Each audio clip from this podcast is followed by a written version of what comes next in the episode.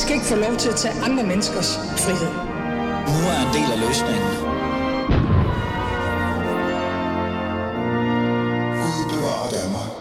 Ja, Gud bevarer os alle sammen. I virkeligheden, det er blevet torsdag, og vi lever stadig, og Mette Frederiksen har holdt sin tale i går øh, og et eller andet.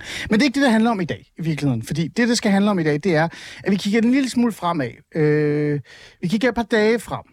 Vi tager et emne, som i bund og grund burde fylde øh, mere øh, øh hverdagen, men også på selve dagen den 5. juni. Men det gør det ikke, fordi der er noget, der hedder grundlovsdag, og det overtager øh, rimelig meget af, af det ved jeg ikke, debatten, samtalen, diskussionen. Og jeg drikker noget vand. Og det er også rigtig fint. Det er fint nok. Det skal det også gøre. Det skal det gøre. Men i virkeligheden, så er det jo også farsdag.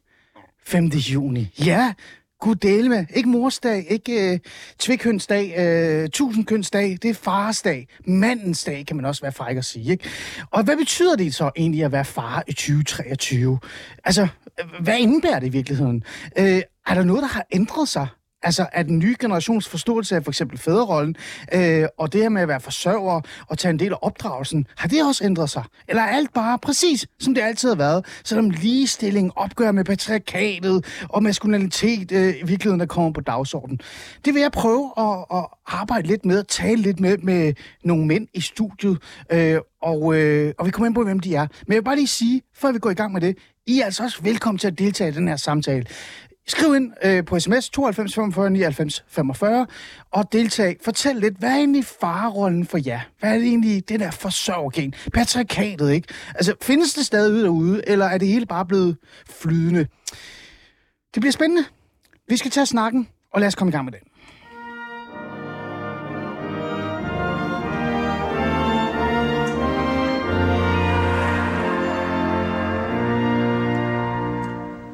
Ja, og for at kunne gøre det, fordi jeg vil jo selvfølgelig gerne ligesom altid bare stå og tale med mig selv, men jeg har jo en dygtig redaktør, der hedder Prole, der har været journalist i mange år, der kigger på mig og siger, Ali, det er for sindssygt, det skal du ikke gøre. Du skal snakke med andre. Derfor har jeg så selvfølgelig inviteret nogle andre mennesker i studiet. Lad os starte med Christian Gros. Velkommen til. Jo, tak. Du er i Aarhus, Christian Gros, og jeg har lige taget en uh, tog hele vejen fra Aarhus til København for så at ringe dig op og tale med dig. Er det ikke fantastisk? Jamen altså, digitale medier, ikke? Ja, det- men, ja, det men. Christian, grund til, at jeg har gjort det, det kommer vi også lidt ind på, for der er faktisk en grund til, at jeg er så skør at stoppe kl. 4 om morgenen og tager på arbejde i København for at så tage tilbage igen. Det har noget med det der med fædrerollen og far at gøre. Men før vi kommer ind på det, og jeg siger ja, hej til den næste gæst, så skal vi lige have noget på dig. Øh, du er kønsforsker. Er det ikke rigtigt, Christian? Jeg er kønsforsker, og så er jeg også øh, uddannet antropolog. Ja. Og så, er jeg, så arbejder jeg jo på Roskilde Universitet. Cool. Og så er du også forfatter. Er det ikke rigtigt? Det er jo så blevet i, i dansk sammenhæng, øh, så det, det er jo vældig spændende. Jeg er lige kommet med en ny bog. Var det, var det lidt et humble brag, du lavede der, hvor du sagde, et dansk sammenhæng betyder så, at du har skrevet noget Ja. i udlandsk sammenhæng, Lige øh, Christian Gros? præcis. Lige Interessant, præcis. interessant. Nå, jamen det er fint, det, Det skal har jeg mest af alt. Ja. Men du har skrevet en bog, hvad handler den om? Den handler om, hvordan øh, MeToo påvirkede danske mænd, og så handler den også om øh, magt og grænser, krænkelser, lyst, alt det her. Hvordan vi forstår, hvad der er sket efter MeToo. Primært, hvad der er sket med mand, men også i det hele taget, hvordan det har påvirket vores syn på, på magt og grænser. Godt, så er det på plads. Øh, det kommer vi lidt ind på her senere, når vi reelt set skal tale om, hvordan egentlig samfundet, øh, partner, familie, men også øh, øh, hvad kan vi sige, børn kigger på faren, på faderen, på manden. Så kan vi faktisk godt lige trække noget af det her, øh, du har skrevet om i bogen ind. Men vi skal starte med selve mandesamtalen, og øh, jeg har en til i studiet. Lad mig lige, øh, lad mig lige Christian sige pænt goddag til Nikolaj. Velkommen til. Tak skal du have. Nikolaj Bensen, er det ikke rigtigt? Det er korrekt. 3F'er. Tre F'er. Ja, tillidsmand. Fælles tillidsmand, om jeg. Fælles tillidsmand. Ja. Tidligere radiovært, stadig radiovært på en eller anden måde. Du skal bare finde dig et nyt program. Det kan man selvfølgelig sige. I virkeligheden, ikke? Så skriver man et tweet, og så kommer man i radioen. Ja, og så du... Ja, Det er sådan, det foregår. Ja, sådan er den, jeg sidder i DSB's hoved. Øh, og så er du far. Jeg er far til to børn. Far til to børn. 16 og en på 11. Ja. Øhm, Drenge. Du er her selvfølgelig, fordi du altså, er far, og du deltager også i den offentlige debat, og så er du tillidsmand, så jeg tænker, at du også lidt arbejder en stemme, ikke? Jeg er lidt i tvivl, fordi du skrev noget, der gjorde mig lidt forarvet i virkeligheden. Ja. Men, øh, men du har også, fordi du er far netop. Og Christian Gros, vi skal lige have noget på plads. Er du egentlig far? Jeg er far til øh, min søn Oscar på 11 år. Okay. Øhm, jamen, det jo Så godt så fantastisk. Jeg, er jo, jeg, er jo, jeg har jo to sønner, en tre og en seksårig, Alexander og Philip. Så vi er alle sammen fædre her. Øhm, jeg har jo sagt, hvad vi skal tale om. Manden, faren i 2023. Hvordan har samfundet, hvordan har samfundsdebatten, men hvordan har ligestillingskampen, udviklingen omkring altså det her med at tale om mand og tale om øh, fædrerollen, hvordan har den egentlig påvirket øh, det at være far? Øh, det er det, vi skal tale om. Øh, men lad mig lige starte med en lille ting, meget simpel ting i virkeligheden. Lad mig starte med dig, Nikolaj. Øh, hvordan forstår du dig selv som far? Ah, det, det er et lidt stort spørgsmål, ikke? Øhm, Ja, men nu skal du gøre det kort. nu skal jeg gøre det kort. Øhm, jeg, Altså, hvis du skal sætte nogle ord på det, ikke? ja, jeg forstår mig selv som far, som en, der er nærværende, som en, der er øh, beskyttende, og som en, der øh, øh, prøver på at forstå mine børn, og hvordan de i øvrigt også er anderledes, end da jeg selv var barn. Okay. Er der andre ord, du gerne vil lægge på? Bare lige, lige få et eller to mere. Ja, så, øh, så, så, kommer vi allerede ind på lidt politik, selvfølgelig kan man sige. Øh, så, så prøver jeg at forstå mig selv som far i forhold til det omkringliggende samfund. Hvad for nogle betingelser og muligheder er der, både de lovgivningsmæssige, de ting, der handler om vores arbejdsmarked osv. Nu repræsenterer jeg jo en, en, en gruppe af 3F'er, øh, mange ufaglærte mænd, Ja. som med, med længder af dem, der har øh, de største udfordringer øh, i rollen som mand og far øh, i øvrigt. Mm. Alene øh, det faktum, at op imod øh, halvdelen af alle ufaglærte mænd, de får slet ikke børn. Øh, rigtig mange af dem er single og så videre. Aha, rigtig mange af dem okay. har, det kan Svend Aage Madsen, som jeg ved, kommer på Ja, senere. han kommer på senere, ja. Han ved rigtig meget om det der, ikke? Um, så det er jo en, en, en mandegruppe på typisk mandearbejdspladser, som, øh, som, som, som har nogle ret store udfordringer, som især gør sig gældende, når man oplever livskriser, når man bliver skilt, når man mister sit arbejde. Mm. Øhm, og, og, og der øh, tror jeg faktisk, at, at rollen som far der også kan spille, fordi at vi har jo mistet rigtig mange desværre af, af de store mm. øh, mandefællesskaber, der, der, der var i gamle dage på, altså min morfar var bryggeriarbejder på Carlsberg, og de var 12.000 øh, Ja, ja, ja. primært Ja, ja. mænd, der gik rundt derinde.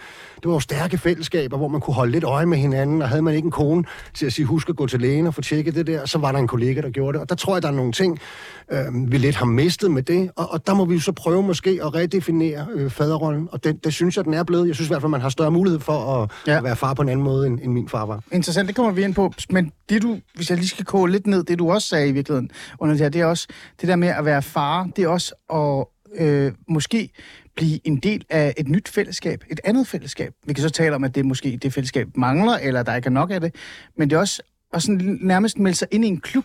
Er det ikke det? Jo. Altså, jeg synes, da jeg blev far, der, der, der synes jeg stadig meget var til forhandling på en eller anden mærkelig måde. Ikke? Altså, der var sådan, nogen var hoppet. Der var enormt stort skæld, for eksempel, mellem offentlige ansatte og privatansatte blandt mine venner. Altså, alle ah. offentlige ansatte, som i deres overenskomster havde gode barselsrettigheder, der var vi begyndt at tage rigtig meget barsel øh, i min generation. Øh, men privatansatte venner øh, gjorde det stort set ikke. De tog 14 dage, that's it. Øh, og mange af dem skulle sjovt. betale for det selv. Ikke? Så, så der var nogle forskellige betingelser allerede fra starten af vores, øh, af vores liv med, med vores børn og vores rolle som, øh, som far. Ikke? Og jeg, jeg tror, jeg har i hvert fald selv oplevet, at det præger rollen som far, at, øh, at man er der meget tidligt for dem. Okay, godt. Interessant. Godt, du sætter nogle ord på det. Øh, Christian Gros, din tur. Det at være far, Ja. hvis du skulle sætte øh, i hvert fald nogle ord på, øh, enkelt ord på til at starte med, så kan du uddybe senere.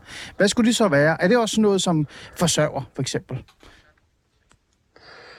Ja, det er det da i høj grad. Øh, men altså også at være beskytter. Jeg kan godt mærke, at jeg har sådan et, et lidt gammeldags også be, beskytter, beskyttergen øh, over for, for min dreng. Og en ømhed, øh, og den, øh, den har vi jo øh, alle sammen, alle fædre, tænker jeg. Øh, jeg tror, min er, er sådan også blevet lidt øh, påvirket af, at jeg har en dreng, der går i specialskole. Ja. Øh, så nogle gange har nogle særlige behov. Øh, og det tror jeg måske har betydet, at min, min måde at være far på at kan være lidt anderledes øh, af og til end, end andre, fordi han nogle gange har, har andre behov. Men jeg vil sige, det primære for mig, det er jo det her med kærlighed. Det er jo en gammel kliché, men øh, at give så meget kærlighed, som man overhovedet kan. Husk at øh, kysse ham ordentligt farvel om morgenen, når han tager i skole.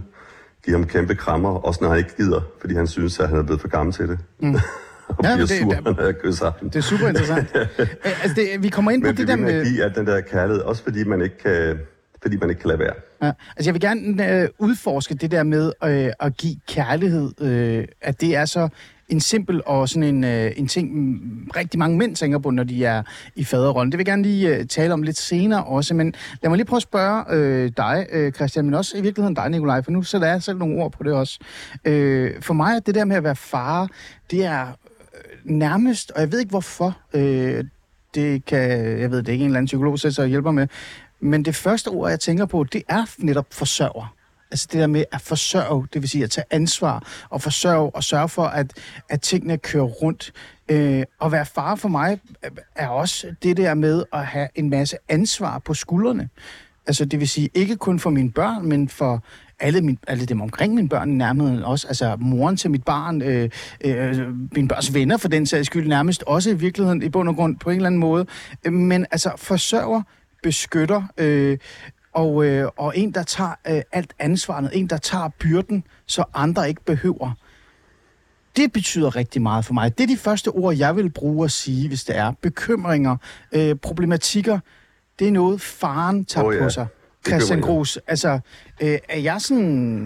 Øh, er det ikke helt galt? Altså, øh, eller hvad tænker du? Nej, overhovedet ikke. Og jeg, jeg vil også sige, det, det hører jeg fra rigtig mange fædre, at de, jamen, at, at de er bekymrede. Ikke? Og, øh, og det er der jo heller ikke noget forkert i. Det viser jo bare netop, at, at man, øh, man har den store kærlighed og, og omsorg. Men jeg tror også, det er noget, der måske for nogle fædre har, altså, har ændret sig lidt med tiden. Altså, det er jo ikke fordi, jeg siger, at øh, fædre i gamle dage var ligeglade med deres, øh, med deres unger, øh, men var måske ikke helt så bekymrede. Øh, det skulle nok gå. Der var jo også en kone derhjemme, der nok skulle sørge for, at det, det hele gik, som det, som det skulle være, og så kunne man passe sit arbejde i øvrigt. Øh, der tror jeg måske nok, fædrene øh, sådan, sådan, som en tendens er blevet noget mere følsomme. Og det kan også være, at vi er blevet lidt overfølsomme, det ved jeg ikke. Men det er da helt klart, at jeg er i hvert fald vældig bekymret for alt muligt, og jeg skal nok slappe lidt mere af nogle gange. Okay. Øh, øh, Nicolaj, er du også lige så bekymret, som jeg er sådan per automatik? Altså, jeg kan nærmest huske dagen, hvor jeg blev far, og jeg vågnede op og havde angst for dagen. Altså, mit, mit første barn blev taget med akut kejsersnit, øh, ja. og, og moren lå så et par timer til opvågning, og, og jeg havde ikke lige kigget efter øh, til, til undervisning af, hvordan man skulle lægge en blæ og sådan noget. Jeg fik, ham i, altså, jeg fik ham jo i hånden 20 sekunder. Øh, Ja. øh, Og så var du efter gang. det var sket, og så var vi ligesom i gang. Ja. Så var han flaskebarn derfra, Ja. øh, så der blev heller ikke armet, så...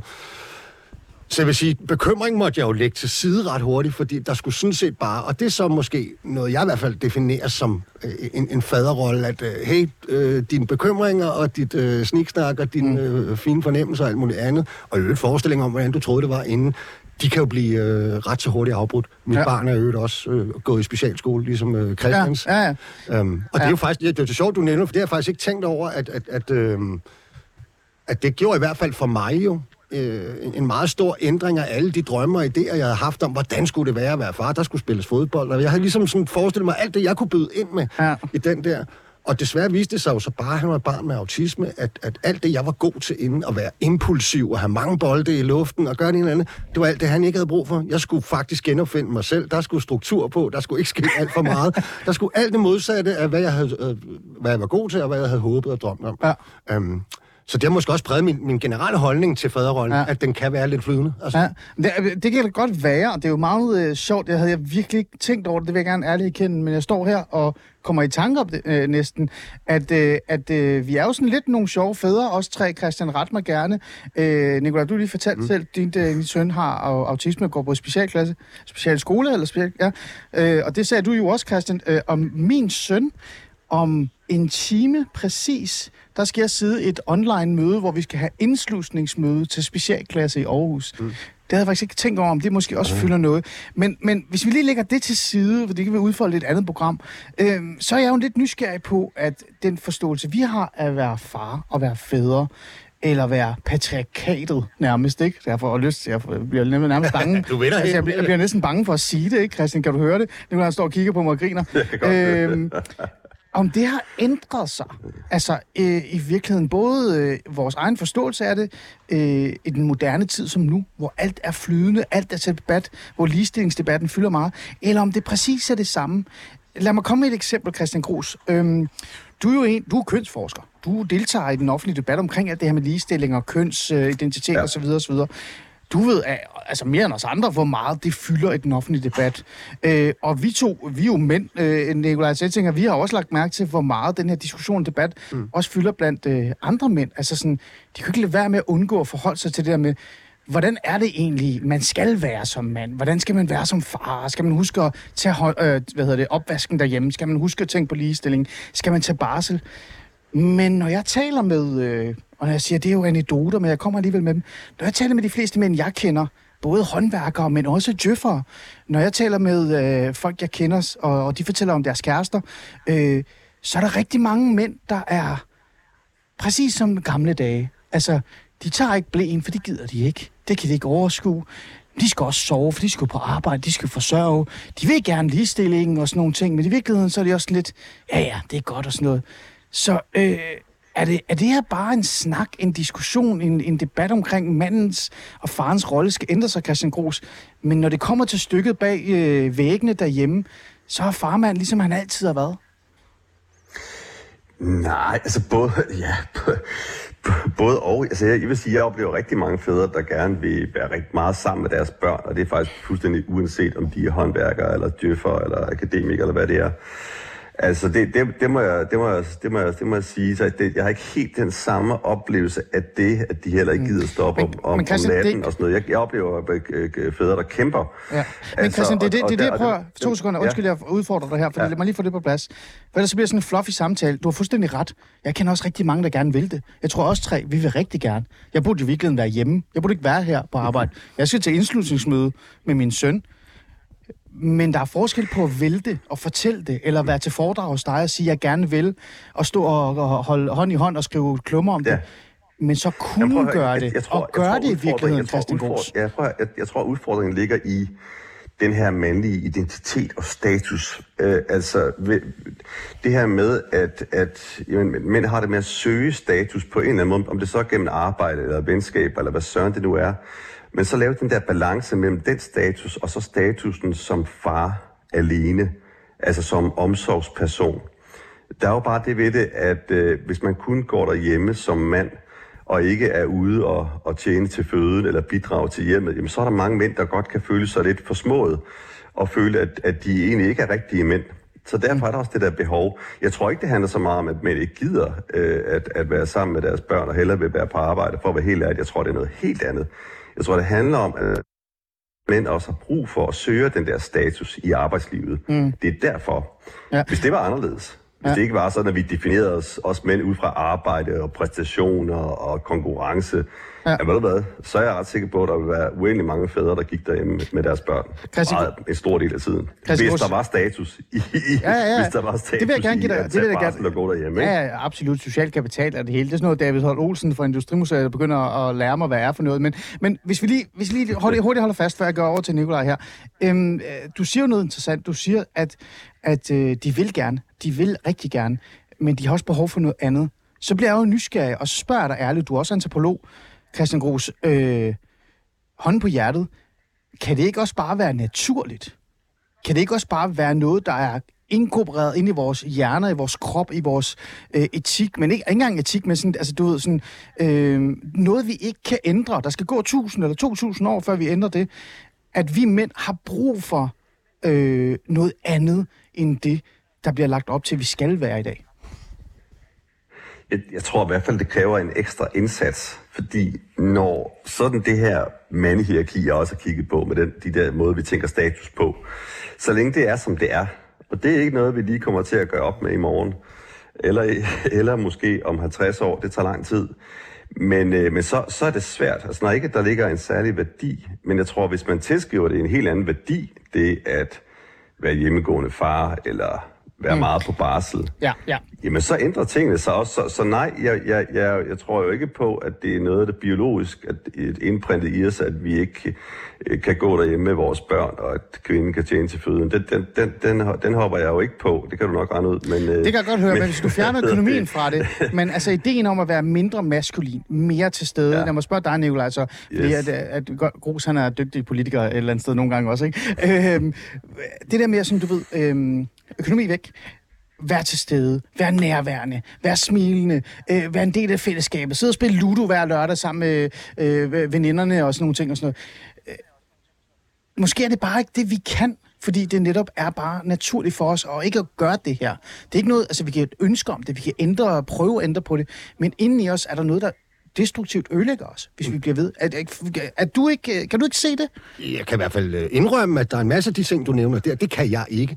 Øh, og, og nogle gange synes jeg også godt, at debatten kunne også bare blive lidt... Øhm, lidt i øjenhøjde og lidt ærlig, øh, nærmere en sådan lidt koldkrigagtig nogle gange, ikke? Altså, fordi at, at min, altså...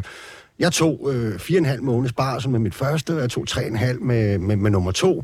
Det var sikkert mere end gennemsnittet dengang. Øh, og, og ærligt, jeg synes, det var røvsygt, og jeg synes, det var pisse hårdt for sit liv og det var jeg ikke bleg for at indrømme. Det var sådan, jeg synes, det var. Men det var naturligt i, i mit parforhold, at, at, øh, at det slæb skulle jeg sådan set bare være en del af. Vi gør jo ting nogle gange, det som gør. statsministeren har sagt, der ikke er løsbetonet. Ja. Altså, det er sådan, det er. Det siger og, du. og, jeg, og prøv lige at høre her, jeg er jo ikke, jeg, jeg, jeg er ekstremt dårlig til at sidde og lægge og har været det med mine børn til at lægge puslespil.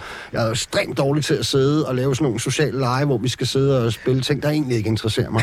Jeg er skidegod til at tage dem ud og være i otte timer ude ja. hele dagen. Det ja. kender jeg mange mænd, der, ja. der ligesom kan lide den fordeling. Og hvis de fordelinger fungerer, så synes jeg jo, det er fint nok hvis man tager, og sådan tror jeg i virkeligheden er nærmere sandheden, øhm, hvis man skal tage nogle andre elementer fra mit øh, parforhold og liv og vores forældreskab øh, derhjemme, jamen så er der både elementer, som har nogle meget traditionelle kønsrollemønster, og nogle, som er, er meget nye og anderledes. Altså jeg laver nærmest alt mad øh, mm. og står for alle indkøb.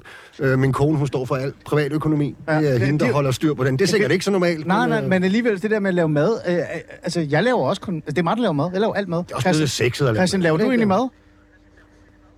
Ja, det gør jeg. Jeg, jeg kan virkelig godt genkende det der. Jeg vil også sige, altså min, min kæreste har væsentligt mere styr på, på økonomi og den slags, end, end, end jeg har. Mm. Så det er også nogle lidt uh, diffuse kønsroller, vi, uh, vi, vi, vi arbejder med. Ja. Uh, og det tror jeg skulle, uh, altså det, det, det, det tror jeg helt klart har forandret, forandret sig. Men, men altså, hvordan har I det med det? Altså, I har I det ikke fint nok med, at der lige blev rusket lidt op i, i det, og ikke jo. nødvendigvis... At Nicolai, du får lov til at svare, så ødelægger jeg det hele om lidt. Det ødelægger ja. stemningen. Jamen, jamen jeg, jeg, har det, altså, jeg har det faktisk rigtig fint med det, men det er jo også mere sat ind i en sammenhæng af, at øh, altså, når jeg så på min egen far og, og hans generation af fædre, og dem jeg kendte fra folkeskolen i, på Vestegnen, hvor jeg gik, øh, og i højhuset, hvor vi boede, Øh, jeg synes ikke, det var specielt imponerende eller vellykket, øh, den måde, de var fædre på. Og jeg har da nogle gange sidenhen tænkt, at det var måske også fordi, at den rolle, der var til dem, det, der, der var ikke for ondt, at man kunne gøre tingene på lidt andre måder. Ja. Og nogle af dem kom rigtig galt afsted, blandt andet min egen far. Øhm, og der synes jeg da i hvert fald, at, og så kan man jo diskutere, hvad der fungerer, hvad det i øvrigt giver af andre forvirringer og problemer og udfordringer i dagligdagen. Men det er da indledningsvist umiddelbart godt, at, øh, at vi ikke bare skal kopiere øh, en farrolle, som fungerede i 50'erne eller i 70'erne, ja, ja. Øh, op til i dag, fordi samfundet har jo trods alt på en række områder ændret sig. Ja, og det vil jeg give fuldstændig Jamen, ret tror, tror, hvad, der vil at foregå. Jeg vil lige præcis, vi, vi, vi, vi har et opgør med, med de der gamle øh, faderroller. Ja, jeg har også et opgør med men, min far. Jeg kan huske, hvad, hvad, hvad, hvad jeg ikke ville gentage, som han gjorde. Mm. Der prøver vi jo bare at gøre det lidt bedre i vores generation. drivkraften nærmest. Prøv, prøv, det er jo, det er jo, I virkeligheden er det drivkraften bag alle fædre, og så kommer der der sådan, hvil, hvilken grad det er, ikke? En niveau det er. Mm. Altså, jeg er jo også sådan lidt, altså, da jeg blev, blev far, det var min første øh, tanke var også, øh, og det har jeg været ærlig omkring mit forhold til min far, det var, at jeg gør præcis det modsatte, hvad min far gjorde og så håber jeg, at det lykkes. Altså sådan virkelig nærmest, ikke? Øh, det er præcis det modsatte. Det er en klassisk ting. Det er det, der opgør med fædrene. Det findes jo også i os mænd. Men der er bare noget, jeg bliver nødt til at udfordre af, fordi at vi står her og siger det, fordi det er samfundet, der har øh, sørget for, at manden ændrer sig. Manden har måske også været sådan lidt i tvivl om, de vil ændre sig, øh, de vil lave mad, de vil være mere omsorgsfulde osv. osv. Men jeg vil også gerne bare sådan igen, bare, det kan godt være en anekdote eller ej, men jeg er sgu lige glad, for jeg, jeg, jeg bor sgu sammen med provinsfolket, ikke? Og, og, og, og taler med rigtig mange forskellige mænd. Øh, også da jeg var socialrådgiver i virkeligheden også øh, sårbare mænd. Øh, jeg har jo den her tese, også når jeg kigger på mit eget liv, så er der mange af de her ting, vi altid gerne vil gøre, altid har haft lyst til at gøre. Det, altså, det var en kæmpe ting, når min far lavede mad hjemme hos mig, da jeg var yngre. Det var sådan et, nu tager far over. Og det var mega god mad, og det var spændende, og det var interessant, og det var nærmest en festlig, øh, højtidlig dag, hvis far lavede mad. Ikke? Øh, og hvis far var omsorg, så var det også bare spændende og interessant. Det, jeg synes, der måske bliver glemt, Christian Gros, hjælp mig gerne, antropologen jo, øh, det er, havde manden egentlig mulighed for at være den, han godt kunne være. Øh, ikke fordi samfundet krævede noget andet, men fordi det andet køn krævede, at de skulle blive i det struktur. Det tror jeg, at vi nogle gange glemmer lidt, og det er det, vi også skal tale om her i fremtiden i forhold til, om det overhovedet har ændret sig. Men Christian Gros, simpelt svar. Når kvinderne ikke tillod, at mænd lavede mad, når kvinderne sagde, skat, går du over og sæt dig ned i hjørnet, eller skat, nu skal du også tage ansvar, eller du har økonomien, så er der da ikke meget plads til, at en, en, en mand sætter sig og siger, nu skal jeg skulle vise nogle af mine bløde sider. Jeg bliver nødt til at være hård, for ellers så skrider hun jo. Nej. Undskyld. Jamen, det er jo det. Stru- Strukturen er jo, som de er. Det gælder jo mange samfund. Altså, kønsrollerne kan, kan være ret svære at lave om på. Så det kan godt være, at der er mange mænd, der gerne vil lave noget mere mad, eller ville være mere sammen med børnene, men det var bare ikke sådan, man gjorde. Og man fik jo heller ikke respekten, hvis man begyndte at gøre det. Så var man jo netop lige præcis sådan lidt en, en slave øh, for, for sin kone, hvis Ja, ja, man begyndte at lave mad, eller hvis de begyndte at passe børnene. Så det er også noget med, hvordan vi ser på mandeidealerne. Hvad, hvad er det for nogle mandlige forbilleder, vi, vi, vi vil have? Mm. Uh, så det var jo ikke nemt for mændene dengang at bryde ud af. Det er der også mange andre kulturer, hvor de ikke bare lige kan overtage de der, uh, de der opgaver. Mm. Fordi så bliver de jo set ned på af kvinden. Mm. Øh, så, det, øh, så det er klart, at det, det, det, det kræver en kæmpe samfundsomvæltning, at, at mændene så pludselig får mulighed for overhovedet Ja. at, at, at, at deltage i det, i det, i det arbejde. Ja, men jeg tror, jeg tror, I begge to har ret, faktisk. Øh, Jeg ved ikke, om er det så kætter, I skal sige. Altså, vi kan jo bare kigge på den. Ja, det er det lidt, fordi det er jo Ja, ja. meget at pege på manden og sige, det er din skyld. Det er ja. patriarkalets skyld, ikke? Ja. Men Nicolai? Men i den nære fortid har vi jo et meget øh, rent eksempel øh, på det. Øh, netop i forhold til spørgsmål om øremærke barsen. Altså, der handlede debatten jo også meget om, at det lidt skulle være nogle, øh, nogle fædre, eller på vegne af nogle fædre, der ikke ønskede den her form for øremærke barsel. Men alle undersøgelser, der var, Ja, det blandt vidste alle gerne 3F's vel. medlemmer, det ville mændene godt. HK lavede til gengæld en, som viste, at, øh, at kvinderne, de synes ikke, det var nogen særlig god idé. Og jeg tror da, der har været enormt mange, jeg ved det, blandt mange kollegaer blandt andet, at der har været, øh, det har været enormt svært at tilkæmpe sig retten til at, at få del af den barsel, der var før. Og når man så samtidig også kunne kæmpe med, øh, hvad kan man sige, traditionelt mandearbejdspladser ude på byggepladsen eller andre steder, hvor man sagde, ja, hvad skal du? Skal du have øh, tre måneders barsel og det ene og det andet? Og så det er jo et eksempel på i hvert fald, at, øh, at, at der kan at kønsrollerne have været negativt forfordelt for, i mændenes favør. Mm. Grunden til at lige nævne det, vil lige Jamen, jeg tror, jeg vil bare- jeg vil bare lige tage en anden- Christian, Christian, to sekunder. Du Ja. kan få lov til at komme den lige lidt, for ja. vi skal lige sige pænt goddag til næste gæst, der har ventet lidt. Men bare lige for at fortælle lidt kort, hvorfor jeg sagde det. Det var jo netop fordi, at jeg synes jo, når vi taler om far- og fædrerollen og manderollen også, forsørger, opdragelse osv., så plejer det, vil jeg mene, udefra, øh, altid ende med, at det er manden, man peger på, som er hovedskylden. Det er manden, der ikke vil gøre det. Det er manden, der ikke vil tage ansvar. Det er manden, der står fast og holder fast. Det er manden, der kræver, at kvinden skal lave mad, osv. osv. Jeg vil bare lige sige her, jeg tror faktisk, nu siger jeg noget frægt, måske er det endda 70-30 i forhold til, hvor meget kvinden i virkeligheden vil have, at manden skal blive den rolle, ligegyldigt hvad de siger i den offentlige debat. Vi kommer ind på det. Lad os lige sige pænt goddag til en næste gæst.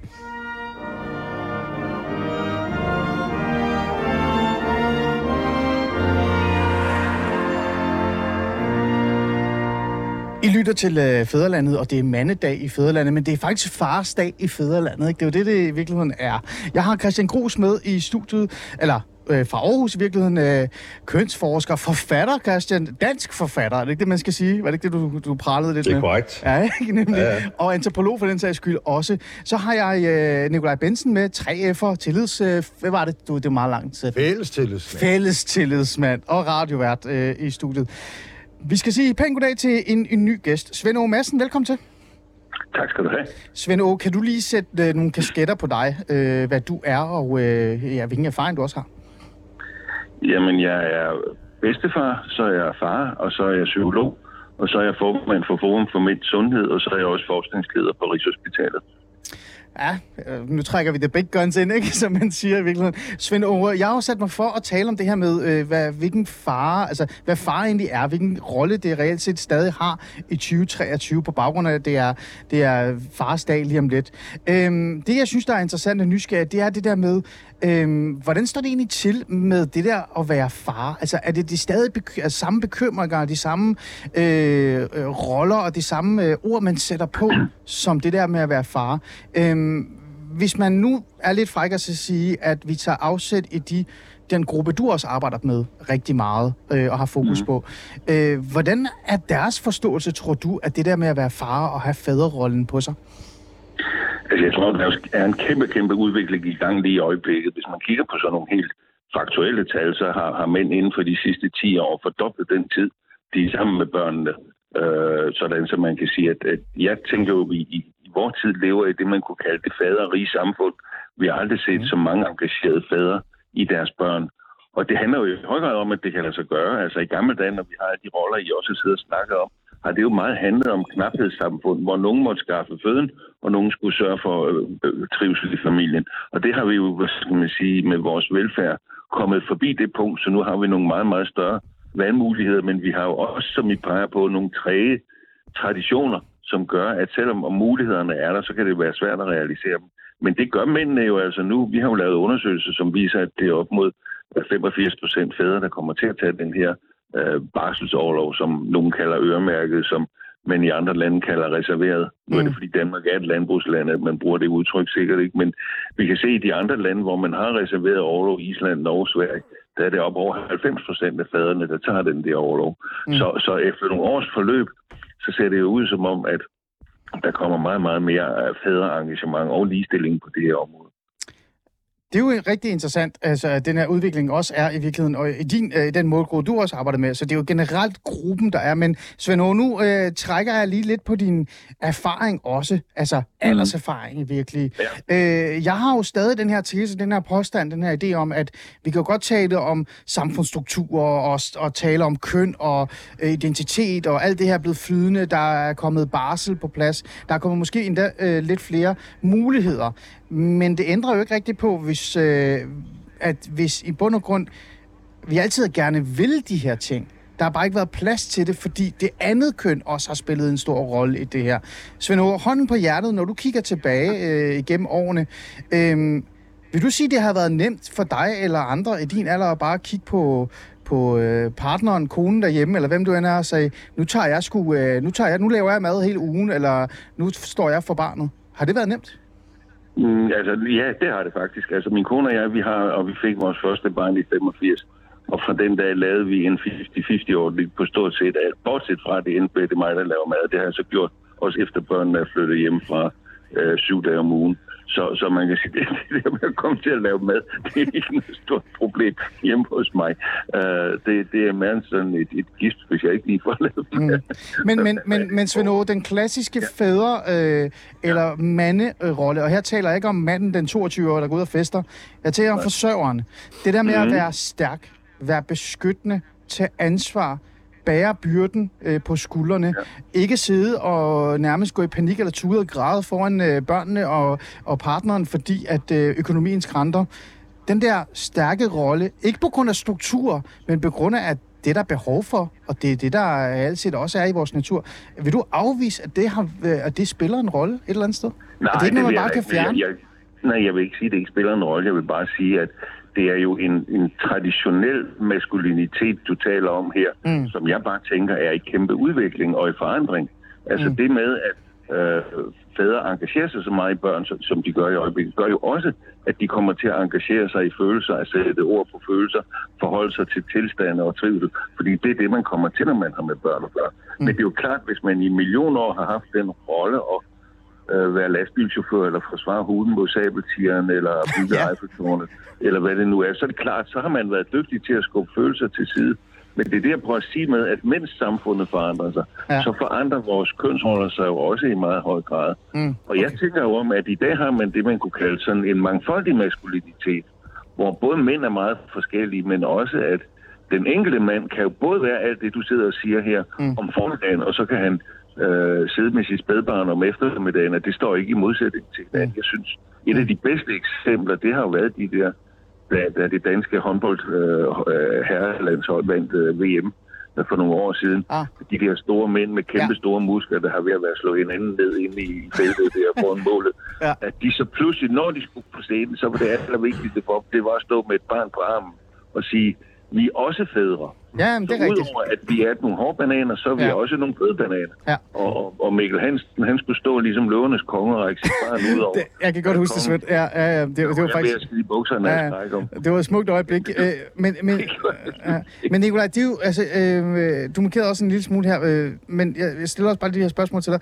Men det er jo også bare endnu en gang for mig, jeg ved godt, alt det her kan godt virke som om, at okay, så måske har jeg ikke ret, men jeg holder fast i, at jeg har altså ret i noget af det her. Men det er jo også bare igen fællesskaber. Altså, prøv at høre, jeg sidder her for nylig og tænker, shit, jeg har sgu da grædt mere over, hvad Messi har haft gang i, eller hvordan Barcelona har håndteret deres kriser siden, øh, ja, øh, siden, jeg tror, øh, jeg blev, hvad, øh, da jeg var 8 år gammel, var jeg Barcelona-fan, end jeg har gjort med mine børn, eller hvad der er sket med mine børn, osv. osv. Men det er jo fordi, det er nogle fællesskaber, noget identitet, man får, som giver mulighed for at udtrykke de følelser, der ikke er plads til, måske i hjemmet, eller de, øh, de, de roller, der Men- er. Det er der ikke noget nyt i. Nej, men... Altså, det er jo ikke, fordi manden vågnede for- op i morgen og fandt ud af, at han kunne græde. Altså, undskyld mig. Nej, men rammerne for det, også i den offentlige appearance og sådan noget, de, de, de udvikler sig jo, og, og, og hvad kan man sige, og udvides jo, mm. i hvert fald. Og, og, jeg, og jeg har jo ikke, det har jeg jo også sagt altså, øh, tidligere i programmet, altså, jeg, jeg har virkelig ingen problemer med, at, at, at det udvikler sig. Jeg, jeg, for mig har det kun givet muligheder. For mig har det kun givet mulighed for at, at føle mig selv endnu mere tilpas i rollen øh, som far. Ikke? Og jeg har altid haft svært ved at forstå, definitionerne på den der maskulinitet, og, øh, og, og det er ikke fordi, jeg har manglet, øh, hvad kan man sige, mand, som min morfar var Danmarksmester i vægtløftning ni gange. Altså, der var ingen problemer. Ja, hvor mange gange er du? Øh, Hvor mange gange er du? Det er jo det, der er problemet, Men jeg løfter mange tunge ting, så jeg har ikke nogen problemer øh, altså med, med det der. Men, men, men jeg har heller ingen problemer med, at tingene udvikler sig. Men jeg godt tænke mig, hvis jeg må, må Ja, og ja. spørge, og spørge øh, øh, Svend Åge, fordi at, altså, en ting er jo alle os, der, der ikke har problemer med det.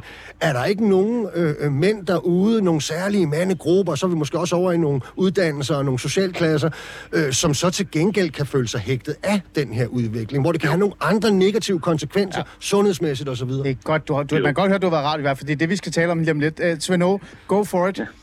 Ja, altså kernen i det er, tror jeg, at vi er i en situation, hvor man ikke kan tale om mænd og mænden. Vi er i en situation, hvor man kan sige, at 75 procent af alle mændene i samfundet, de er i en positiv udvikling sundhedsmæssigt, kønsrollemæssigt på mange måder. De bliver fædre, de har familie. Og så har vi altså en gruppe på 25, mænd, 25 procent af mændene, som lever som singler, som er barnløse. Det er 35 procent af de ufaglærte mænd, der er barnløse. Ja, det er højt, 35 procent. 45 procent af alle 45. ufaglærte mænd lever et single-liv. Ja. Og den gruppe er, har heller ikke ret mange nære relationer. Og det er jo det, der ligesom er kernen i det. Det er, at det er en af de vigtigste målstokke for både fysisk og mental trivsel. Det er jo, hvad har man af nære relationer eller ej. Det ved vi så bare fra vores undersøgelser og andre, at de halter rigtig meget bagefter. For eksempel er det sådan, at blandt de 25 procent med den laveste indkomst i vores samfund, mm. der, er det, der er det 25 procent af dem, der aldrig når at blive 65 år. Mm. Uh, mens det for, for de rige, der er det kun 5 procent, der dør før de fylder 65. Så vi har nogle kæmpe skævheder, der handler om lige præcis den gruppe på 25 procent mænd. Og det går desværre dårligere øh, hen igennem de senere år mm. øh, i forhold til alle de andre i samfundet. Christian og de bliver jo heller ikke fædre. De har heller ikke nogen, der kommer og kigger til dem på plejehjemmet eller Nej, noget. Nej. De bliver gamle. Nej, Christian Gros, den gruppe der, øh, det er jo, jeg synes jo, det er en stor gruppe af mænd. Øh, altså 45 og 40 og 30 procent, det, det, altså, det er jo, jeg synes, det er voldsomt tal. Øh, er der noget, altså, øh, er der måske noget, sådan, hvad, kan du se en grund til, at de falder så meget fra? Altså, for jeg nægter at tro på, det fordi de bor i provinsen, eller ikke er højt uddannet, eller læser weekendavisen, eller hvad fanden det er, folk læser. Jeg har aldrig i mit liv læst weekendavisen, og hvis jeg gør, så øh, flytter jeg til Iran igen. Øh, Christian Gros, hjælp mig lige. Jamen altså, det, det, det, det der også er en del af det her scenarie, det er jo, at øh, øh, man kan sige, at der, der er mange kvinder, der ikke vil de her mænd, øh, for nu at sige det som det er. Ikke? Og det er jo ikke, fordi vi skal gå ind og kigge på, på det, tale om datingstudier og den slags nu. Øh, men der er altså nogle mænd, der ligesom bliver efterladt på perronen, ikke? Øh, i og med, at, at, at, at kvinder også stiller, nogle, stiller større og større krav til mænd. Øh, Øh, de stiller både krav til, at de skal, nu, nu er vi godt nok i en situation efter ligestilling, hvor det ikke burde være sådan måske, men stiller krav om, at man skal have en høj uddannelse, øh, han skal have en god indtægt, godt job, øh, status, øh, så skal han også være en god far, han skal jo også tage barsel øh, og, og meget andet. Og, øh, og det kan så svært, være svært at leve op til for nogle mænd, øh, at alle de her krav, som de oplever i hvert fald, mm. at, at kvinder øh, kommer med. Mm. Så det er det, jeg hører, at der er nogen, der føler sig lidt hægtet af, også ude i provinsen. Ikke? I forbindelse med min bog talte jeg med nogen, der blandt andet med en ung, ung mand, ikke, som sagde, at de her kvinder, de stikker jo af til hovedstaden. Ikke? Og, Ja, det er jo rigtigt. Jamen, de gider ikke, de gider ikke være kæreste med ham. Ja. Altså, det, øh, de, de er simpelthen, øh, de, de er, de er meget, kre- meget kredsende. Og det gælder selvfølgelig ikke for alle kvinder, for så vil tingene jo ikke hænge sammen. Nej, men, men nej. der er nogle tendenser i det. Det kan være svært at leve op til alle de krav, som bliver stillet til, til mænd i dag. Men, nu spørger jeg lige uh, jer to, uh, Svend Åge og, uh, og uh, Christian. Lad mig starte med dig, fordi at, uh, nu skal du, du, du får lige lov, for du er også antropolog, jo. Det er jo vigtigt. Øhm, uh, I, I sælger den bare stadig til mig, som om, at størstedelen af danske mænd er klar på 100% den her udvikling.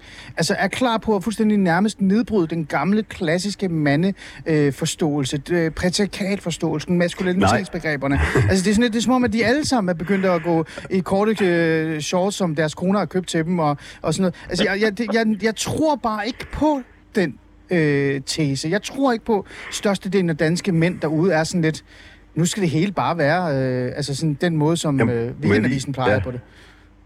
Jamen, prøv at, jeg vil bare sige, altså hvis det, som, og jeg gentager lige, øh, men altså hvis det var, at det gav en pokkers høj status at gå på barsel, eller gå derhjemme mm. og passe huset, øh, og ikke tage på arbejde. Jeg ved du hvad, så er der rigtig mange, der vil gøre det. Det handler om det, og det, det der bare er udfordringen, det er jo, at der faktisk er mange kvinder, der øh, ikke har lyst til at have en mand, der bare går derhjemme. De, Ja, de, går, præcis. de, umiddelbart, umiddelbart- umiddelbart siger de, at de vil gerne Ja. have, at han tager barsel, Ja. men de vil også gerne have en mand, de kan se op til. Ja. Problemet er, hvis ikke de kan se op til en mand, ja. øh, som er, er følsom, nærværende, empatisk, og, og, og simpelthen bare går rundt med sine børn, øh, med børnene derhjemme, så er der jo en udfordring, så er der nogle dilemmaer, nogle modsætninger, som vi også er nødt til at kigge på. Altså, og det, og det, det tror jeg er den helt store udfordring. Ikke? Okay, altså, at, at, at, at man ikke øh, ser nok op til, at der ikke er nogen normale forbilleder, som er de her hjemmegående, følsomme fædre. Okay. Lad os lige øh, få en anden gæst i studiet, Svend. Du skal nok få lov til at svare mig også og skælde mig lidt ud, hvis det er. Det er bare fordi, jeg, øh, jeg bliver nødt til bare sådan at udfordre den her idé om, at vi alle sammen er der. Men, men øh, du satte mig godt på plads øh, lidt der, Christian. Øh, Daniel Pillerup, velkommen til. Tak skal du have. Daniel Pillerup, øh, du er debattør, og så er du... Prøv lige at fortælle mig, hvad du også har, for du har sådan en... Øh, du, du er en del af et landråd. Jeg har glemt det. Sorry, Daniel. Jamen, ja, ja jeg, jeg godt nok på overlov fra, øh, fra Manderådet, men der har jeg været ordfører i en periode og tidligere redaktør, så er jeg også øh, kandidat for Nye Borgerlige i København. Fantastisk, så er det på plads. Daniel Benderup, jeg ringede dig op og ringer og faldt over dig, fordi at jeg lavede et opslag, hvor jeg spurgte folk derude, om de havde nogle holdninger og nogle, nogle tanker omkring det. Og det, du skrev, det kommer vi ind på lige med, det passer bare faktisk meget godt til slutdelen af mit program, i forhold til, hvad jeg så også gerne vil ind på omkring det her med manderåd. Og det er derfor, jeg har ringet øh, dig op. Øhm, fordi det, vi skal tale om nu, det er, at nu har vi brugt 40 minutter på at tale om, hvordan manden har udviklet sig, hvordan faren har udviklet sig, hvordan det er gået for de der klassiske mandestrukturer, manderoller, øh, eller i hvert fald forsøger på det, Christian, som du også nævner her i virkeligheden, ikke? Øh, for der er i hvert fald nogle barriere. Men så vil jeg bare gerne vente den om at så sige, nu bruger vi lige de sidste 12 minutter på at sige, undskyld mig, hvad fanden er der egentlig galt med de klassiske dyder? Altså, er det virkelig, virkelig så galt, at der er en klar øh, fordeling af arbejdsopgaver derhjemme, som er måske øh, kønsbetonet? Er det så galt at være patriarkatet, være den maskuline, den beskyttede? Jeg siger ikke, at man skal udføre vold, men altså, den der gamle, klassiske strong man in the in the house-agtige kind of ting. Øh, Eva Selsing, øh, borgerlig debattør, meningsstander, har skrevet en kommentar i Berlinske, som skriver, at den klassiske mand er bedst for kvinder og for mænd. Hun udpeger også netop det der med stifte familie, være kedelig for den sags skyld, men også være stærk. Den er der også en dyd i. Øh, Daniel Pinderup, jeg tænker, du er enig med mig i, er du ikke det? Jamen det er der da, men endnu vigtigere er det nok at, i min optik at tage fat på, om den her patriarkat-teori, som ligger til grund til synlædende, øh, om den finder anvendelse overhovedet i, i det moderne øh, samtidige danske samfund. Jeg mener det ikke. Øh, jeg mener ikke, at vi har en kernefamilie øh, doktrin, som, som ligesom er pålagt os, og som, øh, som er problematisk. Jeg mener heller ikke, at øh, mænd er tvunget til at være mænd på en, en, øh, en toksisk maskulin, eller en, jeg ved ikke engang, om man skal bruge øh, termet toksisk maskulin i en, i en fornuftig sammenhæng, men, mm. men ikke desto mindre, altså, der, jeg mener ikke, at, øh, at problemet ligger der, hvor, hvor snittet lader til at være lagt. Øhm, og, og for ligesom at konkretisere det, så har jeg taget øh, øh, kronikken, som er omtalt fra 24. maj i politikken, under, øh, under øh, titlen Lad os tage et opgør med idealet om kernefamilien af, af herr Gros. Ja. Ja. Øhm, dem vil jeg gerne sætte i kontrast til Per Schultz Jørgensens øh, kronik i samme avis i 2011, øh, altså for over et år tid siden. Han er psykolog, professor i socialpsykologi øh, psykologi og i- formand for Børnerådet. Øh, og han skrev, at den moderne familie er under pres.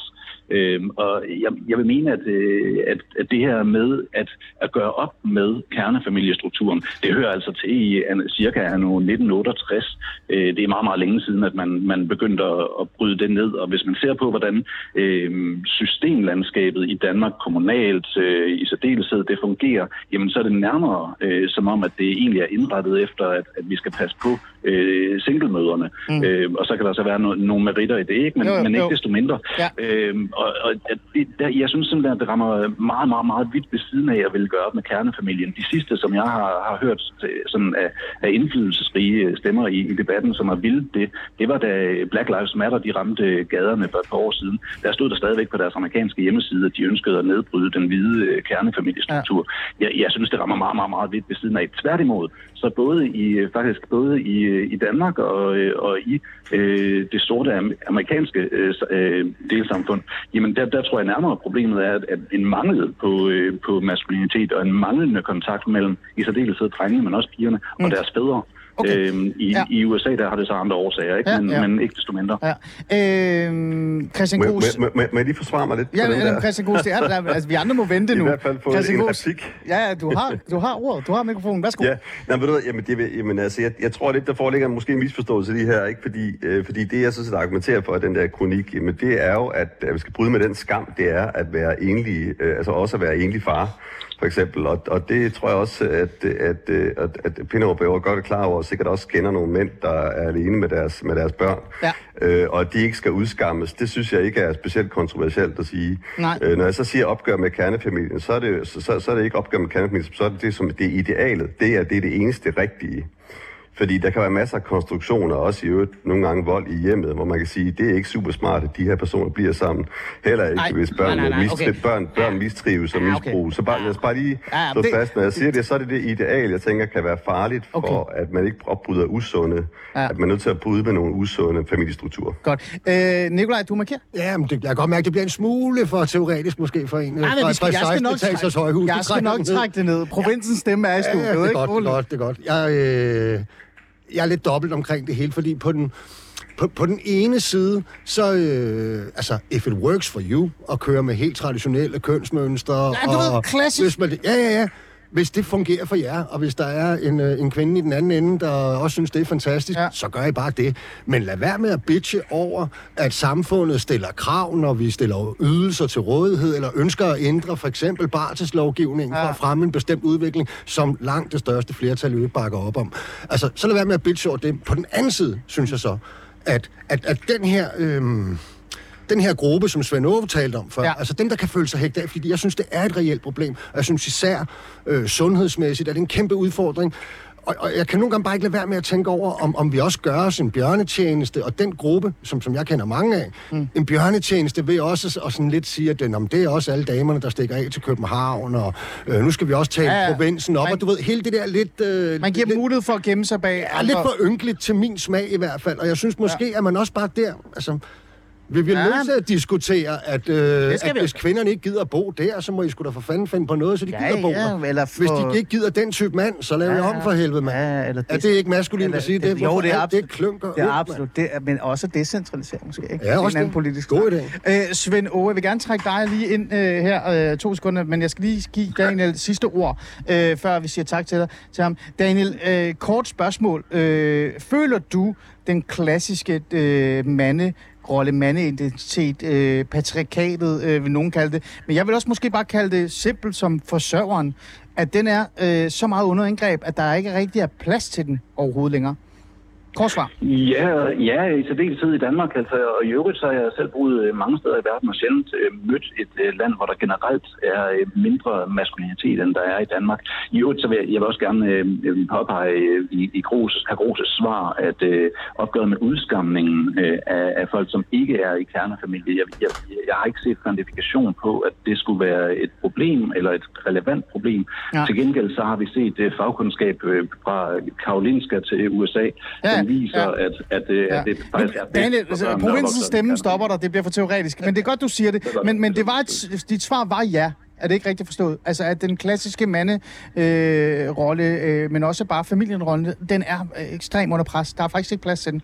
Er det, er det sådan, du føler? Ja, og, og ja, og endnu vigtigere, altså ikke bare rollen, men også, også manden. Altså, godt. at det, det næsten er dårligt gjort. Okay. Daniel Penderup, en fornøjelse. Tak fordi du vil uh, være med og lige uh, smide noget indspark ind her. Uh, Svend Aage Madsen, så vi tilbage til det der med, altså, uh, fordi vi taler jo meget om, at uh, folk udvikler sig, samfundet udvikler sig osv. osv. Uh, men der skal også være plads til forskellighed, og øh, kan det være, at vi måske er nået et eller andet sted i den offentlige debat, men også bare den der øh, fortælling, vi er ved at lave om manden, at der netop ikke er plads til den gamle mere. Og, øh, og, jeg, og grund til at sige det, det er, fordi jeg tror også, der er rigtig mange af dine målgrupper derude, der faktisk er fan af den gamle, og måske jo. ikke bare kan omvendes på to minutter. Øh, prøv at tænke, altså hvis de ikke kan føle, at de er, de er en del af samfundet, så hvad så? Jamen, det vil jeg meget gerne. Det vil jeg meget gerne sige noget til, fordi jeg synes, vi har ligesom en diskussion om, at der er nogen, der gør noget ved nogen. Jeg synes, det allervigtigste, vi ser, det er altså en række mænd, som selv vil noget, altså som gerne vil forandre sig, og nogen, som måske ikke gerne vil forandre sig. Mm. Og det er der, jeg synes, det er så vigtigt at sige, jamen det vi har fået, det er en, en mangfoldig maskulinitet, hvor nogen gerne vil være på en måde, og andre vil være på en anden måde. Og så kan vi jo betragte det, og så sige, at der sker nogle forandringer.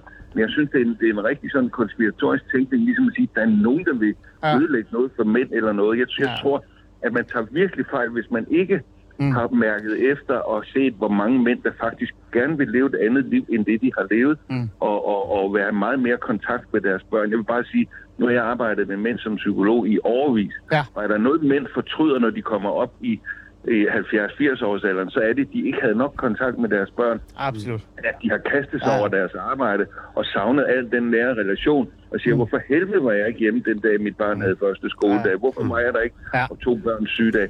Og, så, og den fortrydelse, synes jeg jo bare, den kan vi da godt fortælle om, mm. og så sige, at det, det, det kunne du så måske overveje en gang mm. øh, tidligere i livet, hvis muligt. Ja. Men så vil jeg også bare lige rette en lille misforståelse. Ja. Det er jo altså ikke kun Hurtigt. ude i yderområderne, mænd er i flertal. Det er jo også i de store boligområder i, by, i byerne. Ja, det er der med, selvfølgelig vi rigtigt. ligesom Det er fuldstændig i. så Ja. kigger vi ligesom bare på, på Ringkøbing Skjern, men det er jo også Ballerup, det er, er Urban og alle mulige andre steder, der tingene de findes. Ja. Øh, det var godt, du lige nævnte det. Det er vigtigt. Øh, det er rigtig godt. Øhm, vi kan jo tale om det her i, i mange timer, Christian Gros. Er det ikke rigtigt?